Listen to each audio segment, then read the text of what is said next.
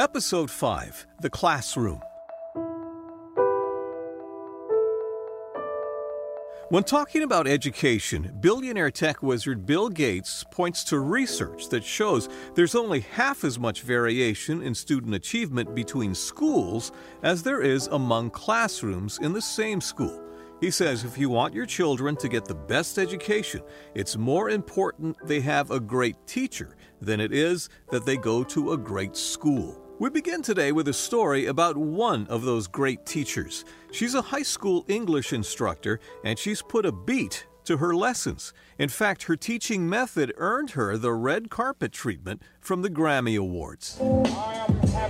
Farrington High School teacher Isabella Barrett is a maestro at mixing music into her English lessons. I use country, I use heavy metal, I use pop, classical music. Today it's rapper Common's take on freedom. Her students study the lyrics alongside Martin Luther King's I Have a Dream speech. The artist, we get to learn from their perspective and we get to relate to it. So how you like that? A new one for your playlist? Barrett created the curriculum because of her love of music. Does she play any music that you don't like? No, she plays music that we like. We all love it. How do our dreams and expectations shape our lives? The Grammys named her this year's winner of the Jane Ortner Education Award. It's given to one teacher in America that effectively uses music in the classroom. It was a big surprise. This is a joke. I never win anything. The last time I won something was 8th grade declamation at Dole School. Barrett graduated from Farrington. She started using songs to teach English when she was on the mainland. Then she brought it home. I never used to like literature in middle school. It's never boring. She wants to inspire her kids to be readers and writers. I try really hard to make literature relevant to their lives. Barrett will be a guest at the Grammy Awards. Then in the spring, she'll be inducted into the Grammy Museum. She has a way of making Shakespeare relevant to these kids, and these students are at-risk students. A lot of these kids didn't want to go to school. You know, they had bad attendance records, but their attendance records are much better now because of the way she teaches. And it was just wonderful to watch her interact with the students. When she was going to Farrington High School, she told me she was having a hard time, and music always seemed to get her through. And so she said when she became a teacher, why not incorporate music in a way that can get kids interested and keep them interested in lessons? So she does. And I love the fact that she doesn't just use pop music or the latest tunes, but she goes back, she finds oldies, classical music, anything that she thinks can touch a student. And she does take requests like any good DJ. She will ask the students at the beginning of the school year, please give me a list of the songs you like. And then she goes through them to try to find things that they like so they can relate to that. She's just a wonderful teacher.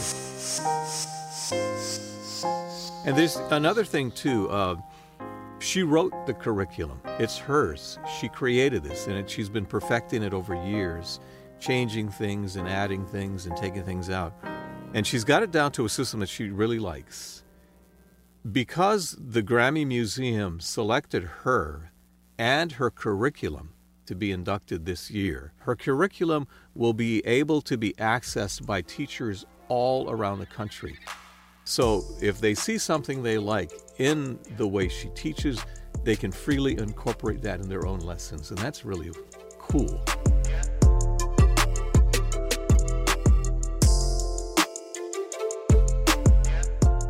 Sometimes the classroom can be a stage. Richard Ho'opiʻi's annual falsetto contest searches for the top male amateur who sings in the Hawaiian falsetto style.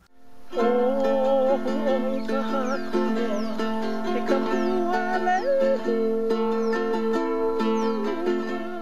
now, a new falsetto competition puts the spotlight on the ladies.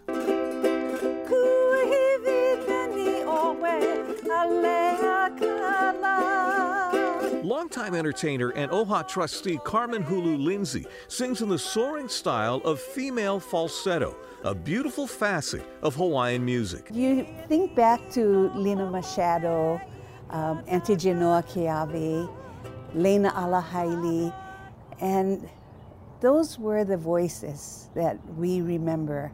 as beautiful falsetto singers. Male falsetto contests are annual events. Now Lindsay's helping organize Hawaii's first female falsetto singing contest, slated for April 10th on Maui. It opens the annual Celebration of the Arts at the Ritz-Carlton Kapalua. I'm excited to hear new voices out of our different communities all over the state. Contestants must submit a demo tape. This competition is for amateurs. Participants will be judged on vocal quality, technique, and musicianship. This is a great opportunity for them to come in and sing, and we may discover some beautiful new talent. If you can hit those high notes and you want to be a part of Hawaii's first female falsetto competition, we've put a link to the contest website on our website. You know, I think nobody's ever thought about it before, you know, and kind of gone out of the box like she is to get this competition going. She sings beautifully. You know, she treated us to a couple of songs on a lanai and overlooking the city, and it was just a great setting, and she has a beautiful voice. You probably know falsetto singing more by male falsetto singers. The Hoʻopiʻi Brothers, very well known in Hawaii as fantastic male falsetto singers. In fact, when I was young, I used to work in a record store. Some of the albums we used to sell were the Hoʻopiʻi Brothers albums, and we could never keep them in stock because people who loved Hawaiian music and loved that Hawaiian falsetto style singing would just come in and buy them. As soon as a new run of albums would come in, they'd be gone, because they're so popular. That's that style, that Hoʻopiʻi style of singing for the males. And so for the women, this is totally new. There's never been, from what I understand, there's never been a competition like this before. So this will be the first.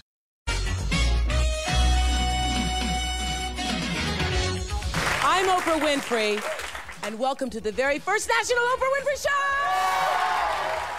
Oprah Winfrey said that she considers the world, this earth, to be like a school, and our life a classroom.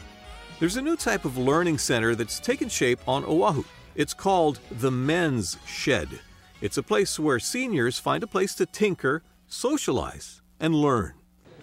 A warehouse on the downtown waterfront is home base for the Honolulu Men's Shed, a gathering spot for guys who've retired from their jobs or who have lost a loved one. The idea is to attract men that are at risk of loneliness, isolation, and bring them to something that they can enjoy. Here, men 65 and older make new friends while they build and repair things. I think most of the guys are just happier. They love coming in here and spending time with other guys and tinkering. The Men's Shed movement started in Australia as small community workshops to improve men's health by giving them a place to work with their hands. There are about 1,000 men's sheds in Australia and 2,000 worldwide. There are now 17 in the United States. This one was the first. The Honolulu chapter opened in 2016 with just 4 men. Membership is now closing in on 100. We've had a lot of interest in some of the outer islands. We have a new shed that's being formed in Hawaii Kai. The members turn out impressive projects that go to the community, from rebuilt bicycles to refurbished koa canoes. We have a crew of guys that renovate them and make them look just like new. Make them look like they could go into a museum. There is a $40 annual membership fee, and there are some female members. I think the men's shed's a great thing. We need more people to come out here and see what it does. It's good. You can come to work or just show up to socialize. The Men's Shed meets Wednesday, Saturday, and Sunday at 9 in the morning at Pier 19. It's one giant workshop. Seriously. Wall-to-wall stuff that men can do, from saws to hammers to electronic this or that, that they can work on things. A lot of woodworking going on in there and other types of work. We saw some fellas working on a canoe, beautiful koa canoe that they're refurbishing.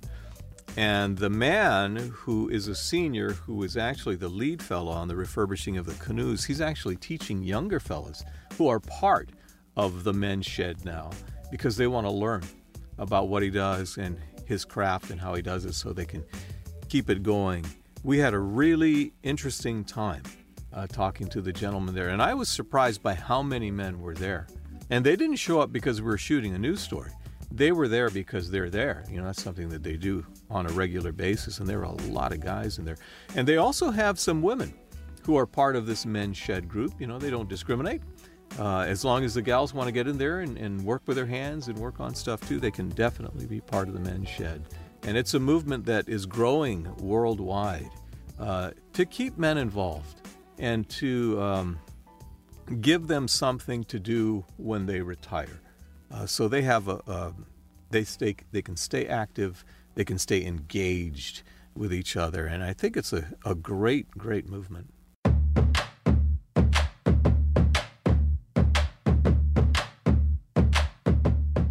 A student of life considers the world a classroom. A teacher can inspire hope, ignite the imagination, and instill a love of learning. We all have the ability to be a good teacher of something, regardless of where that learning is taking place. As the great Dr. Seuss said, you can get help from teachers, but you are going to have to learn a lot by yourself, sitting alone in a room. That'll do it for this show. Thanks to podcast writer and producer Jonathan Sapi.